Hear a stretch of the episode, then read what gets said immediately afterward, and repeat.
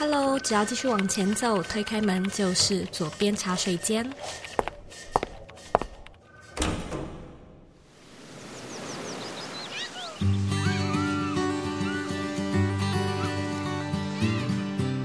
现在在收听的是《左边茶水间》第两百二十六集。你有没有听过视觉笔记师这个行业呢？想想看，如果说你能够掌握资讯系统，并且呢有思考架构的能力，作为一位图解资讯师是一份多酷的工作呢？没错，我们今天呢就是邀请到一位货真价实的视觉图解师介绍给你，那聊聊看这是一份什么样的工作，需要具备哪些能力，以及呢如何可以运用在生活中。那在节目开始之前呢，你报名了吗？你知道我在说什么吗？没错呢，就是我们二零二二年 Dream to Go 的限定线上直播工作坊。我们今年的活动呢，只有办两场哦。那分别呢是在十一月一号和十一月十二号这两天。这次的工作坊主题呢是如何设计一个达成率超过 百分之八十 的二零二三新计划。在直播里面呢，我将会带你去了解你在目标制定上可能会有的什么盲点，带你去去了解什么是外在目标，什么是核心驱动力，去讲解设计思考五原型的概念跟应用方式，也会呢直接用我明年的计划作为案例，教你呢如何去做目标设定。最重要的是呢，我们会直接在现场实作，让你呢有机会带着你的目标来练习。所以呢，就请你顺道思考一件你在二零二三年最想要达成的目标，我们不用多，只要选一件就好了。然后带着这个目标呢，一起到工作坊玩。假设呢，你是左边茶水间的新听众，并且呢，对于人生设计这个主题感兴趣，我们每年年底呢，都会举办不一样的活动主题，带你呢，一起体验设计思考的魅力。那今年的工作坊就真的只有办两场，因为我实在是太忙碌了，所以呢，绝对要把握机会。那么更详细的活动介绍呢，你都可以直接在网网址上输入 zoeyk点co 斜线 dreamtogal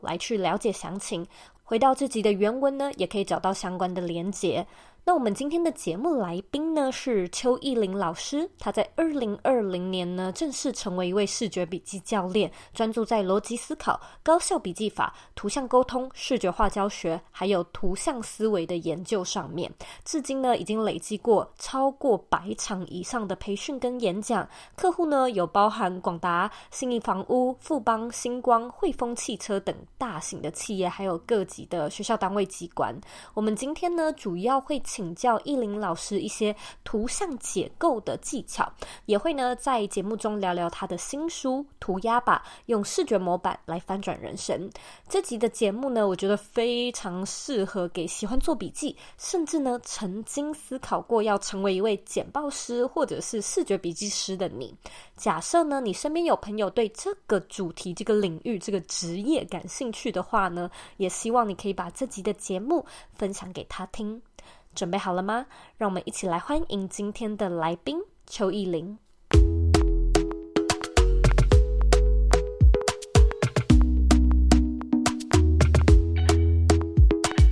今天呢非常开心能够邀请到邱逸玲老师来跟我们聊聊视觉笔记的这个技术。其实我自己接触视觉笔记算是有一段时间，可是我自己并不是一个视觉笔记人，我比较是文字笔记人。可是有的时候就是我我自己过去在做设计师，我完完全全可以理解有视觉的构图跟有的时候只有文字，它两者到底可以有多大的差距。那我自己也有观察，就是我自己有一个课程叫做 Brand Your Life， 它里面是在讲个人品牌设计。我也有蛮多学生是有一点点在做这种视觉笔记或者是视觉 infographic， 应该是这么说的一些个人品牌，所以我相信今天这一集的主题应该也有蛮多听众会觉得很受用的，真的就可以说是在传授一门技术给大家。所以呢，我们现在马上来欢迎我们今天的来宾逸玲老师。 Hello Hello， 大家好，我是涂解力教练邱逸玲。我相信有一些听众可能还不太、呃、认识老师，那我希望你为自己下三个关键字，然后来跟我们聊聊，你觉得你为什么会成为今天的你呢？第一个应该就是笔记，因为我从小到大就很喜欢做笔记，来去记录可能呃学校课堂上的内容，或是都会记录班上发生的一件有趣的事情。对，所以我从小就有日记的习惯。第二个关键字应该叫做体验教育。那这个比较特别，是因为我是在大学的时候接触到这样的一个教育理念，透过登山啊、溯溪、独木舟这些户外冒险的活动，那从这些体验活动中可能学会团队合作、沟通，或是个人成长反思的这样的一个的机会。第三个关键字应该就叫做图解，画图的图，解决问题的解。对，那这个其实就是影响我人生第二个转折点。对，二零一五年的时候，那我接触到了视觉记录啊，画图本身是我的兴趣，但我在二零一五年才发现它有可能可以成为职业啊，所以就陆陆续续变成现在的一个这样的状态。尤其现在老师有在提供这方面的，可能是顾问，甚至是帮企业就是做相关的演讲跟企业内训，就是专门去教导有关视觉笔记或者是图解的这项技术。我自己也觉得非常的有趣。我还蛮好奇的是，虽然你刚才有提到以前都蛮喜欢画画的，可是是什么样的因缘际会让你开始把就是画图变成视觉笔记，开始做图解，呃，甚至后来因缘际会出了一本书，就专门在教这个技术呢？一来是因为我我其实不断的一直在寻找说，诶，我这么喜欢画图，但是从小到大，爸爸妈妈或是老师或是我自己接触到的网络啦一些讯息，好像画图就是当美术老师、艺术家或是设计师这样的一个行业，我就一直在探讨有没有什么新的可能。所以在接触到视觉记录这样的一个行业，我发现说啊，原来欧美国家就是会在演讲或论坛中请这些记录师用画图的方式来记录演讲的内容，所以我就开始上网去查，然后一查才发现不得了，就是网络上有对视觉笔记或者图解思考啊，画图这件事情应用在职场或生活中各个面向的知识，但是我竟然从来没想过有这样的一个应用，因为你可能完全没想过要用哪些关键字去搜寻。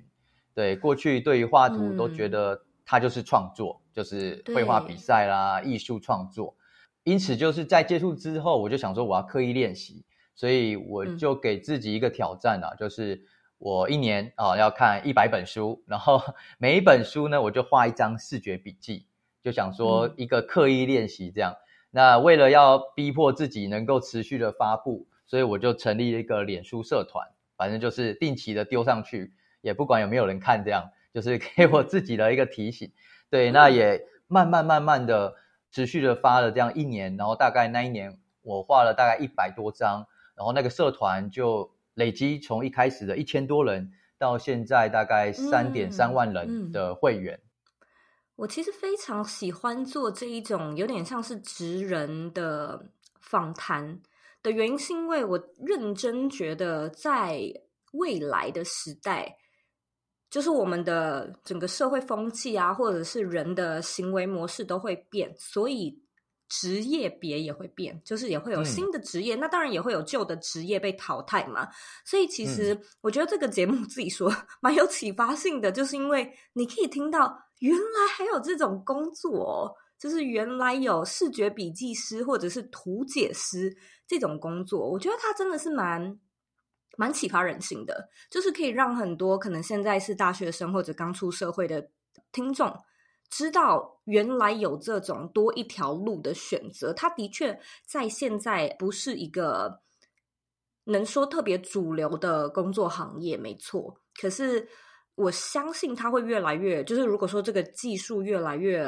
推广出去的话，它会越来越普及。所以这边呢，就请老师跟我们介绍一下你的这本新书，叫做《涂鸦吧，用视觉模板翻转人生》。那就如我刚才有说到，我觉得这本书里面就是讲很多很多有关图解、视觉笔记、视觉模板的一些技术。不过我这边也想听作者本人就跟我们分享一下，你会怎么样介绍这本书呢？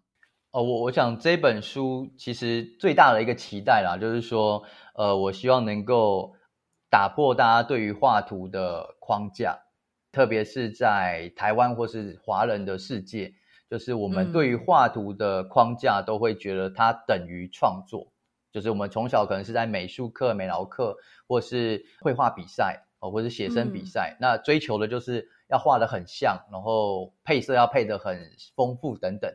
那我我为什么想要推广这个，是因为发现有很多很多人就因为画图等于创作，那他觉得他没有这个天分，或者他画得很丑，所以从此他就觉得画图跟他无缘了。对，那我觉得非常非常的可惜，因为我后来接触到很多的国外的一些资讯，其实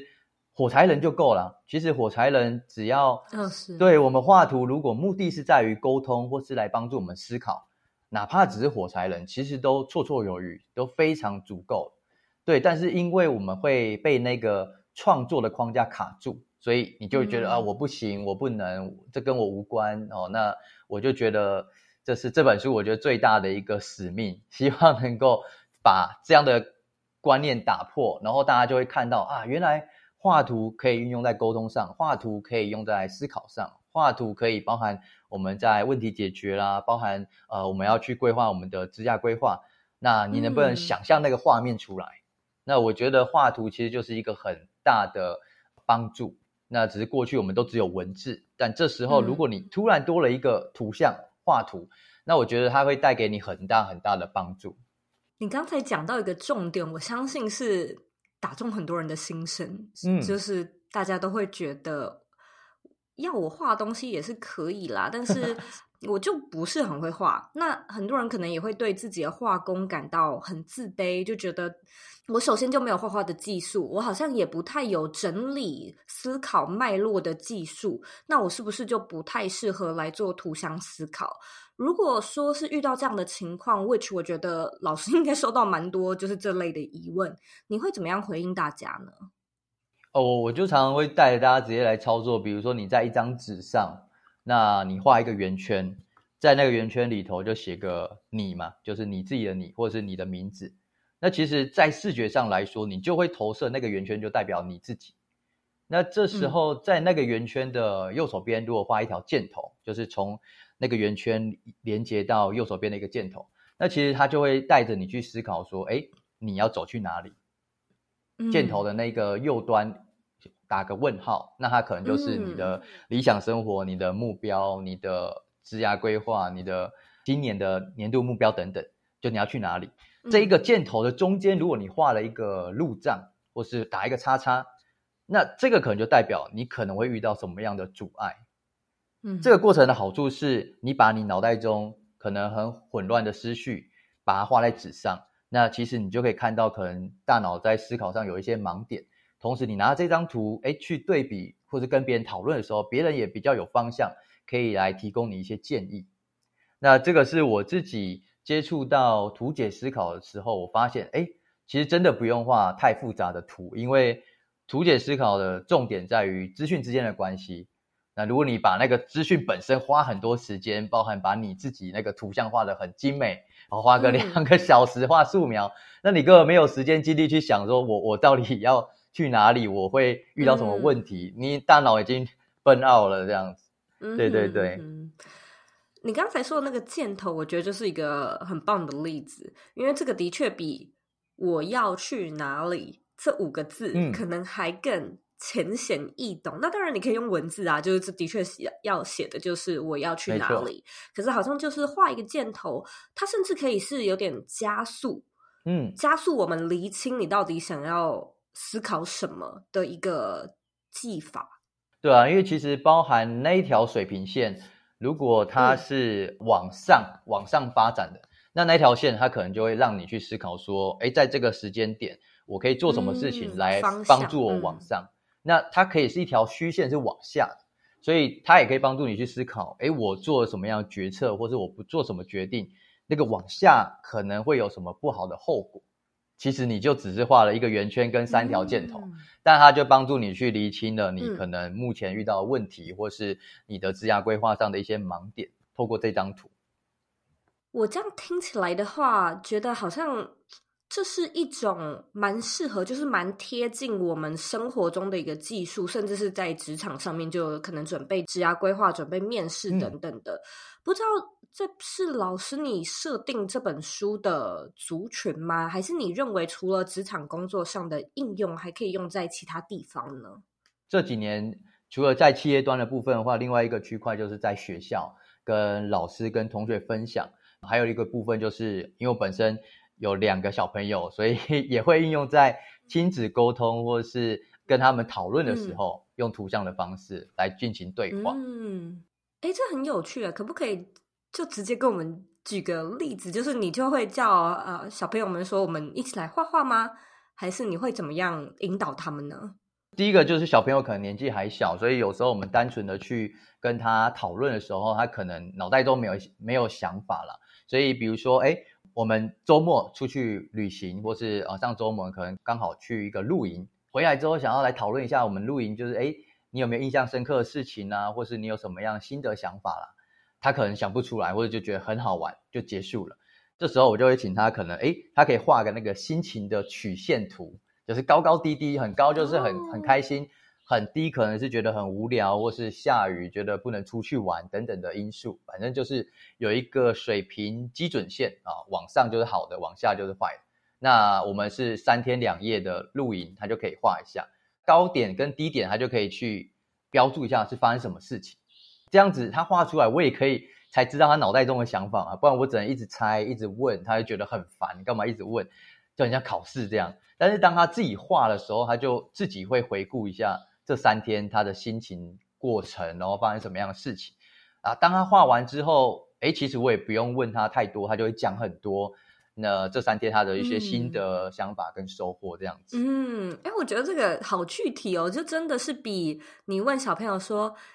露营好不好玩、嗯、他说好好玩、嗯、就就没了，对，就据点了。所以这个等于有点算是你们家的一种沟通的方式吗？就是老师你使用在家里的频率算很很频繁吗？诶，其实算蛮频繁的，因为思考这件事情其实是很抽象，所以如果单纯的问答、嗯、对小朋友来说应该是蛮吃力的。那像刚刚说的那个心情曲线的波动，其实也我也是从书里头看到，它是在呃，国外有一个叫峰谷图，它有一个名称，就是高峰的峰、嗯、然后低谷的谷。那这个峰谷图很有意思是、嗯、我那时候看到的案例是它用在呃企业的这个年度回顾的时候，它会把他们这企业一整年一到十二月有一些重要里程碑、嗯、或是重要的挑战都把它画出来，这是企业版本。嗯，然后接下来呢，就请每个同仁去画一下你自己一到十二月的这个起伏线。所以你就很有意思，你可能看到诶我旁边的同事在五月份可能默默在下班之后他完成了一个潜水的证照考试，然后他非常高点，但是可能平常工作你不会讨论到这件事情、嗯、然后你也可以看到说你的部门的主管或其他同仁在这一整年、嗯、然后跟着这个公司的主要里程碑有一些什么样的波动。大家一起画完之后，其实就对于整体的年度回顾包含明年的展望其实都会更有共识，所以我就把这方法用在我们家小朋友的身上这样。嗯，我觉得这个方法真的是蛮好的，因为有的时候我们的确是很难知道这件事情就是发生在你身上跟发生在其他人身上感觉跟感受啊想法呀、啊，当然是完完全全不一样的。那我还蛮好奇的是，老师你就是在这么多企业或者是学校机构演讲，可不可以分享可能让你印象蛮深刻的演讲的过程，或者是同学或者是机构公司的一些 feedback 呢？我曾经在一个演讲中，我们带着大家用一张图解的工具去图解他自己的工作，包含了画一个金字塔、嗯、然后分为三阶段，邀请大家画一下，你觉得如果你这个职业的职涯规划分为三个阶段会是哪三个？然后就发现很多的同仁就写底下第一层是试用期，然后中间是现在，然后最上面的三角形叫做退休。然后这其实就蛮有意思的，就是那个中间其实很很长的一段时间，但是你只是把它写一个现在，其实就代表说你对于你的规划其实并不是这么明确。是，也因为要完成这个三角形，所以他会逼着我们大脑再去想清楚一点，就是我现在能不能再分为三个阶段？这三个阶段会是哪三个？嗯、有没有代表的人物？他可能各需要具备什么样的能力，什么样的证照？那当你画出那三个阶段，其实它就帮助你去在职涯规划上有一个更具体的画面，包含了流程图来去掌握他自己工作熟悉的一个 S O P， 或是包含他觉得他自己工作中如果在纸上画三个圆圈的交集，他觉得他这个工作主要要具备的三个能力是哪三个，然后自己最欠缺的是哪、嗯嗯、哪一个。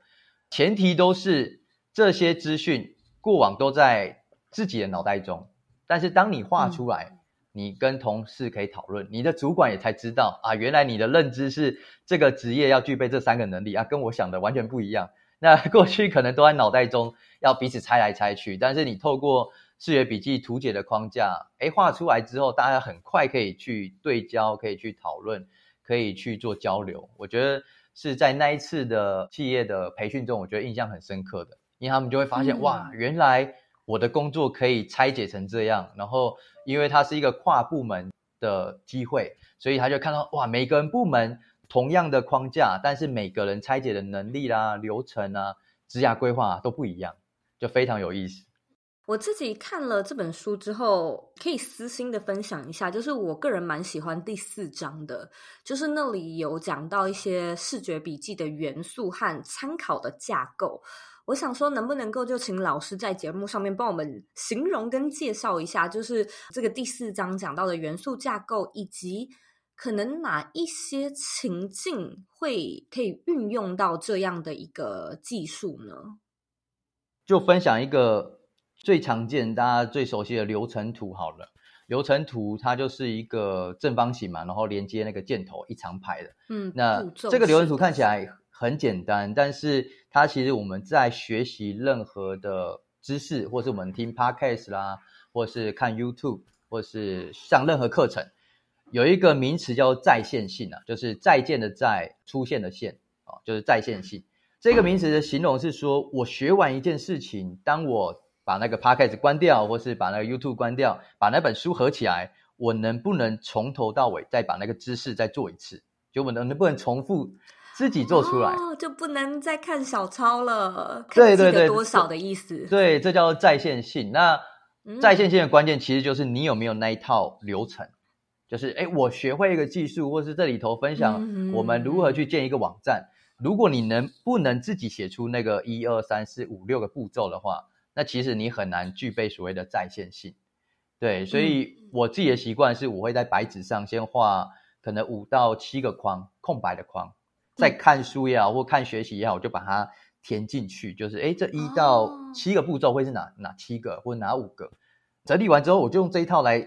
试试看。可能它是一个写作的架构，我就照这个来写看看，可能是一个笔记架构，我就来写看看，然后就发现可能哪一个环节怪怪的或是卡卡的，那我再去做修正、嗯、那这个好处是当你整理出这个流程，你未来在看到相关主题的任何学习资讯，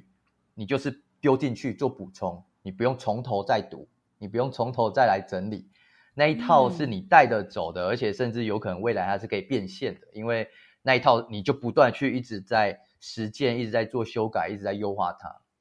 嗯，我超喜欢这一段的分享诶，我知道听众听到这边可能会觉得有一点点抽象，可是、呃、你仔细想一想，就是生活中我认为大部分的事情都是可以流程化的。嗯，只要你流程化，我觉得这个后续就简单很多的原因是因为像我自己的课程教个人品牌，我也是有点步骤流程化，就是你应该要先有什么，然后你才要有你的平台，然后你才可以去计划你的内容，然后你才知道要怎么样行销它。我觉得这个是一个流程，就是你要有这样的一个逻辑概念，而不是就当你今天要做个人品牌的时候，你就是马上跳进去、嗯做内容，或者是马上跳进去做什么东西。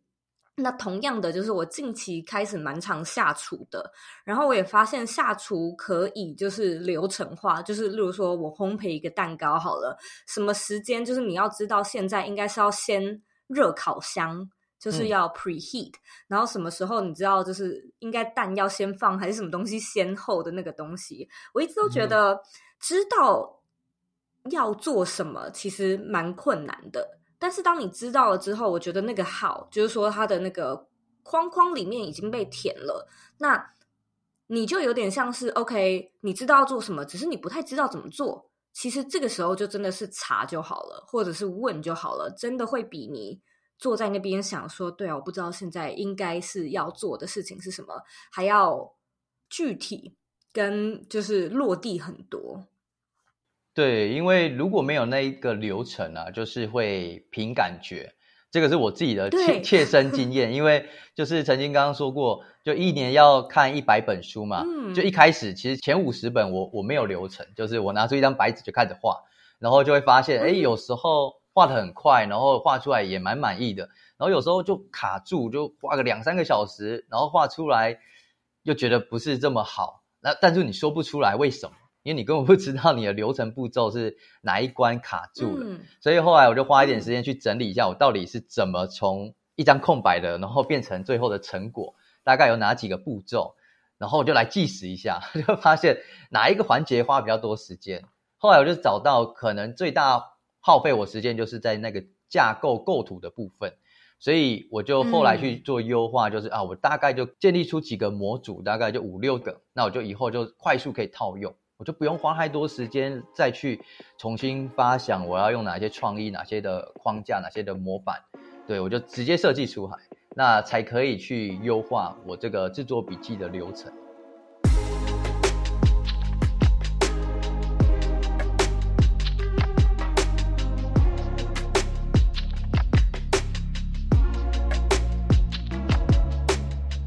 噔噔噔，我们著名的人生设计思考课 Dream to Go 即将要上线了。那 Dream to Go 呢，是一套利用 Design Thinking Principle 来设计的线上课程，主要呢会 focus 在人生规划与目标执行，帮助学生呢从心态面还有价值观面去抽丝剥茧，建构出呢属于自己的核心价值，并且规划出适合自己的短中长期未来目标，还有适合的执行策略。那我们今年呢也会在二零二二的十一月一号，还有十一月十二号，分别呢举办两场线上工作坊，带你呢一起去制定出达成率高达八十 percent 的新年新计划，为你的二零二三做准备。那在这个九十分钟的线上工作坊中呢，你将可以去认识我们在设计新年新希望的时候常犯的四个错误，怎么去厘清自己的目标动机，还有驱动力。工作坊中呢，也会带你实际做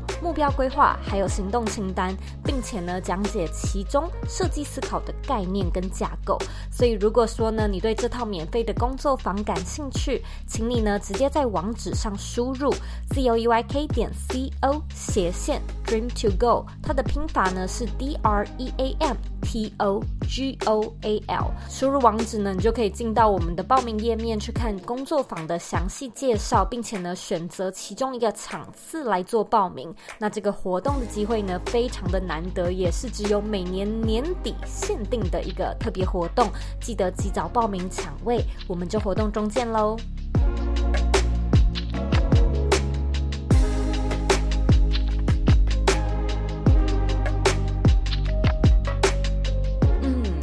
我觉得这个真的是在生活上面超实用的，因为我前几天就是跟我朋友讲电话，然后我们就在分享近况。嗯，诶，那位朋友是吴明月，我相信蛮多听众应该知道的，就是我私底下蛮要好的朋友。然后我们就在分享近期学到的一些新东西。那我近期自己在忙的就是私底下就在学煮饭，然后我也开始学越野单车，就是在山上骑脚踏车。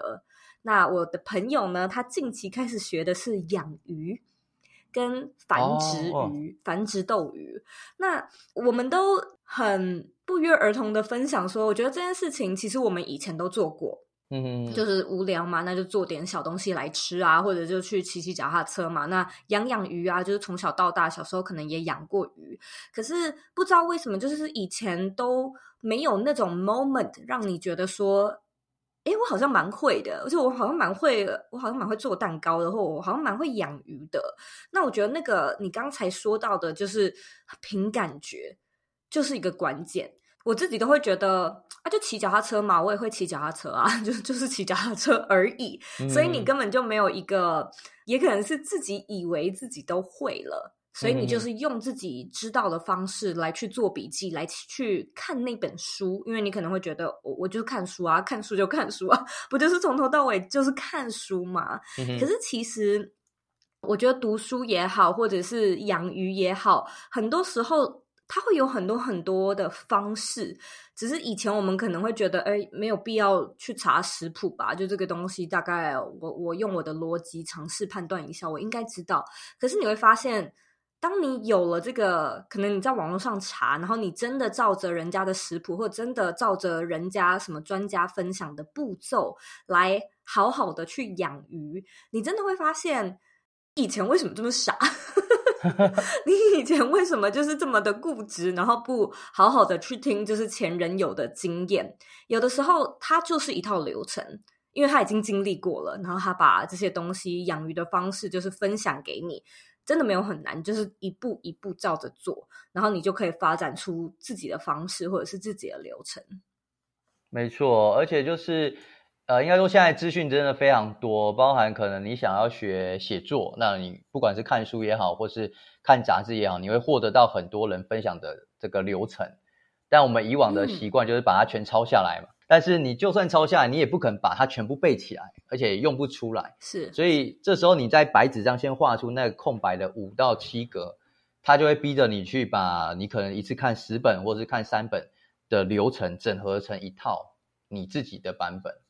那那一套你自己的版本你才真的带着走，对，你就不用背，因为你整理出来你就发现可能第一步骤大部分的作者都提到要先设定读者，然后第二步骤是什么，第三步骤，那你这一套你就不会被书的架构或是演讲课程的架构所限制住，你有自己的那一套架构、嗯、所以你的角色是比较主动的，我要去收集东西来填进去，而不是你有什么我就照抄什么、嗯嗯嗯，我觉得这是带给我自己在、嗯、你是有目的的找，对对对，我觉得这是我觉得在做图解的时候或者视觉笔记的时候很大的一个关键，我是有目的的去填满它，而不是你给我什么我就把它全部搬过来。其实我们之前就是有讲过呃，读懂一本书，然后也有讲过就是一些读书的方式，其实蛮多人真的都有提过、嗯，有目的的学习，就是先看目录之类的，就是先看一下，然后知道自己要找什么的学习效果，就你知道你要学什么，你的学习效果当然就会更好。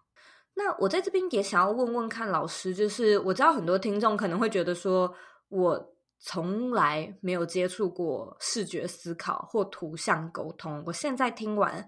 好像蛮有趣的，那我也还算蛮喜欢就是画一些小东西的，可是这个听起来离我好遥远，就是好像有点困难，那平常有没有什么样的练习可以是这样子，就是把脑中的图像图像化，然后去锻炼自己的视觉笔记的能力呢？呃，我觉得锻炼视觉笔记的能力大概就会分为两个面向，一个是在图解资讯的本身，就是诶比如说你看到了一个词汇叫做好理想生活好了，那理想生活可能有一些专有名词的定义、嗯、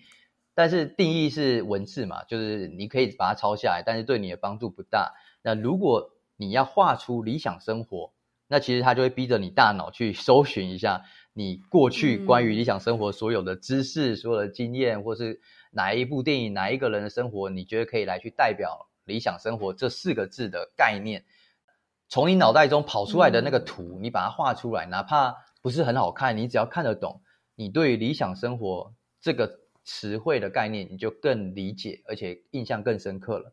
这个是第一个，叫做资讯本身，就是你看到一些关键字，嗯，你不要急着去抄它的定义，你尝试用画图的方式来去找一个图像代表它，你会从你大脑中找到一个你生活中熟悉的人事物、嗯那个图像来去代表这个词汇这个概念的时候，诶你对这个概念就会更加熟悉了。第二个部分就是图解资讯的关系、嗯、那资讯的关系其实就是像刚刚说的，像流程图啦，然后金字塔这种阶层啊，就是我们的资讯其实有很多不同的逻辑，那你可以运用这种图解框架、嗯、像我自己就习惯找一篇新闻，然后你就来画画看，比如说诶这篇新闻你在纸上画三个圆圈，这篇新闻有哪三个重点，好，要尝试的练习一下。哦、那刚刚说的流程图画个五个框框，那这个新闻事件如果分为五个阶段，那是哪五个阶段？就是它里头可能不会告诉你第一、第二、第三、第四，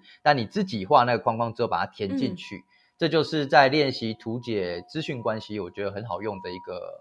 练习。我觉得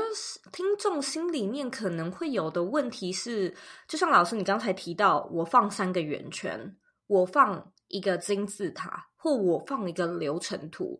就是我要怎么知道我要用什么样的图解方式来帮助我呢？就是我知道老师你可能会觉得说，那画三个，就是我们画不同的东西，我们要截取的资讯是不一样的，例如说三个圆圈是这篇新闻的重点，五个框框有箭头是这篇新闻的步骤流程，就哪件事情先发生，所以什么事情发生。可是好，针对我今天的一个我我看完一本书，或者是我今天有一个职涯规划，我要怎么知道我要用所谓的这种圈圈重点，还是流程，还是金字塔，还是各式各样的方式在我的这个案例上呢？第一个当然是书里头我觉得有详细的介绍，然后第二个其实是嗯，这些图解工具呢、嗯、也不是我发明的，各位在 PowerPoint 软体上都有，只是过去啊就是我们习惯把它用在是最后的输出呈现上、嗯、就是诶我我已经有一个阶层的资讯啊，我要把它用金字塔图来呈现，但我们比较少用的就是在纸上思考的过程、嗯、你先用这个图来去辅助你来去做一些资讯的收集或资讯的这个整理、嗯、所以你说什么时候要用什么图，其实真的没有标准答案，但是每一个图一定有它的一个比较常用的逻辑啊、嗯、就是像时间顺序的流程啊、嗯嗯嗯、或是资讯的阶层分等级的啊，或是圆圈资讯的交集啊，大概就是这几种，或是像资讯的分类，就是这几种图。其实我自己也是在给自己一个刻意练习，就是我可能每天看一篇文章，或是就看新闻，然后我就把那七个图就全部用上去。就是诶比如说、啊、我今天一整天好了，你一整天发生下来，你可以有七个观点来去呈现它。第一个时间嘛，这是我们最常用的，早上刷牙洗脸然后做什么事情啊。第二个诶三个圆圈，今天有没有三个重点或者三个收获，这就是三个圆圈的交集。嗯，那如果是关系图，就是在今天有你跟哪些人互动，然后你就可以用关系图来去呈现。所以我就说呃，图解框架它其实就是七种不同的观点、嗯、什么时候最适合，其实我觉得当你持续练习的话，你就会发现什么时候你会用什么样的图。当然啦，网络上或是很多的书籍它都会有一些既有的框架、嗯、这个是你也可以去收集的，就是商业框架啦，像、嗯、呃需求理论啊，像这个大家熟悉的时间管理、嗯、会把它分为一个矩阵嘛，重要不重要，紧急不紧急、嗯、所以一来是我们可以熟悉这些框架、嗯、自己动手画画看，反正就是一个休闲娱乐嘛，就是它不用花你太多时间，画错了也没差，因为它也不是一个作品这样子。那第二个是你可以去收集商业职场中常用的一些框架，呃，因为这些框架就是已经是前人已经花了很多时间实践然后研究出来的，你就可以直接站在他的巨人肩膀上来去做修改跟调整出最适合你的版本、嗯、谢谢老师的分享。我在这边也想要推荐一本书，好像叫做《商业思考图鉴》，大家可以去查一下，我觉得那本书里面就是也有很多老师刚才讲到的模板。可是有一个关键我蛮认同的，就是画错也没关系啊，就是如果说你一开始用的是三个圆圈圈来做重点，结果你做完之后觉得诶我好像把它改成流程图会比较顺一点，那就改一下就好了。没错没错，因为那个画图是思考的过程啊，就是在过程中有没有帮助到你有一些新的想法新的观点、嗯、这个比较重要，不是说我要画得很完整，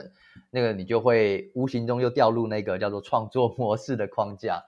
哦，这个框架蛮蛮可怕的，包含我自己也要随时提醒我自己，就是诶我现在是跳入了创作模式的框架，要求一定要画得很工整，然后配色之类的。对，就是回归到你的目的到底是什么。嗯，其实这个也有点像是老师你在最后一个章节有提到的，就是你分享视觉笔记的初衷跟你自己的对于这套技术的一个愿景吧，我也想要请你就是在节目上面跟听众分享一下。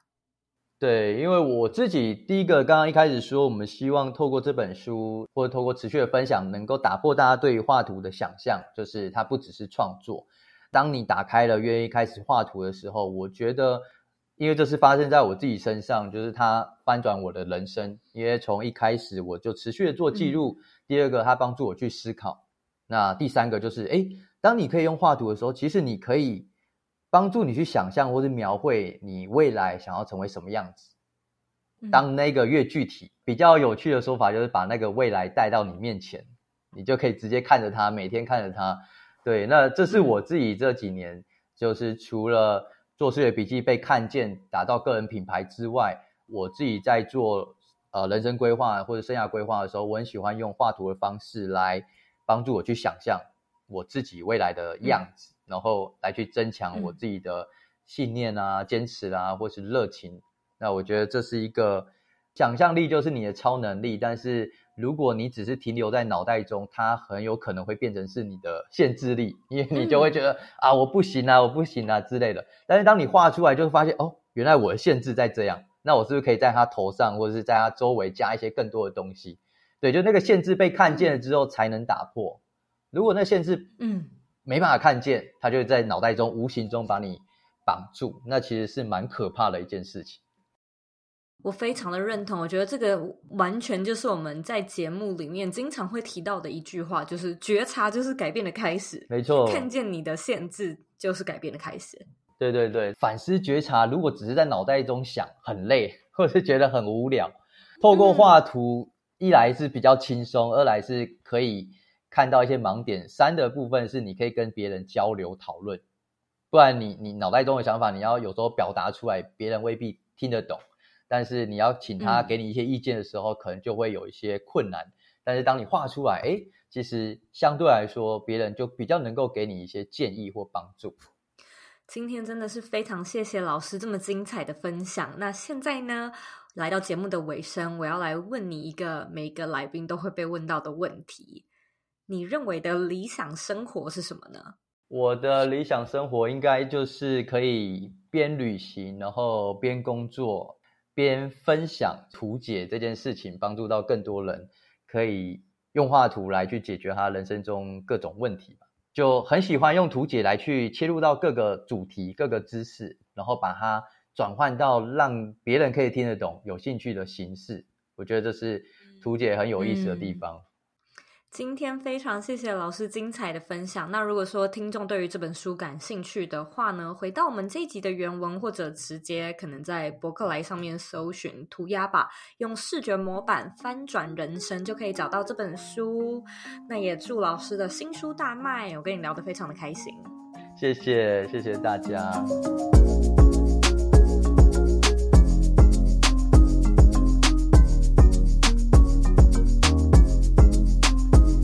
重点整理：一、从小就爱画画的邱逸玲老师呢，在因缘际会下得知国外呢有视觉笔记师、图解师这样的工作，因而呢开始刻意练习挑战自己的视觉图解能力。他提到亚洲的教育，说到画画就会认为呢一定要画得很像，要画得很美、很精致、很多彩才叫做好。然而就是因为这样的思维呢，可能会限制了我们不敢踏出第一步。其实呢，视觉笔记师更重要的重点是在于资讯的传递。所以如果说你画得非常的精美，但是分享的对象呢都完全看不懂你在讲什么，那你就不是一位图解师，你只是一位艺术家。我觉得这中间呢是有很大的区别的。因此从底层逻辑上，我们要知道根本的差异。如果呢你想要开始尝试踏入视觉笔记的行列，就不要在乎你到底画得好不好，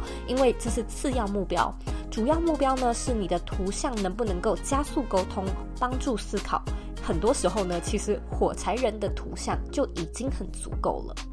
二、练习视觉笔记究竟有哪些好处呢？依林老师说，这是一种将脑袋混乱的思绪得到梳理的一个好方式，它能够让你呢用另外一种视角去看见大脑里面的盲点。重点是呢，它能够帮助你更好的描述你脑中到底发生什么事情，别人也可以更快速的 get 到你的问题，更有效率的去提供意见给你。所以再次提醒，图像思考的重点是在于资讯的传递，不是需要像素描那么复杂，而是呢，它能不能够开启思考，展开对话，抓住重点。这套方法呢，在职场、校园，在生活的亲密或者是亲子关系上面都可以用到。像我每次呢跟我先生开家庭会议的时候，我自己也蛮喜欢用图像的方式来开会，就例如说画两个圆圈啊，然后在上面写说喜欢跟不喜欢，然后我们填空，把最近喜欢对方的地方呢就是写一边，那不喜欢的呢写另外一边，然后针对这两个个别的区块呢来做讨论，其实也真的是超有效率的。最后呢，依林老师提到所谓的在线性，就是合上书本不看小抄，你真正能够记得的内容有多少。其实如果说我们没有一边做笔记的话，自然会很难完全记住书中的所有重点。因此呢，老师建议你一边看，你就是随手可以画几个框框，然后用线性的方式记录流程，记得脉络跟步骤，先发生什么事情，后来接着做什么事情，把你学学到的重点填进去。看完书之后呢，合上书本，再次看着你做的框架跟笔记来复习，并且试着去套用。其实呢，这就是一种很实际的内化方式。当你呢未来在看到相关的主题，或者是想要再学习新的资讯时呢，其实你就是可以把那些新的项目丢进去做补充。这个系统呢，是你自己可以带着走，可以变现，可以实践，可以优化的内容。我觉得真的是非常的实用。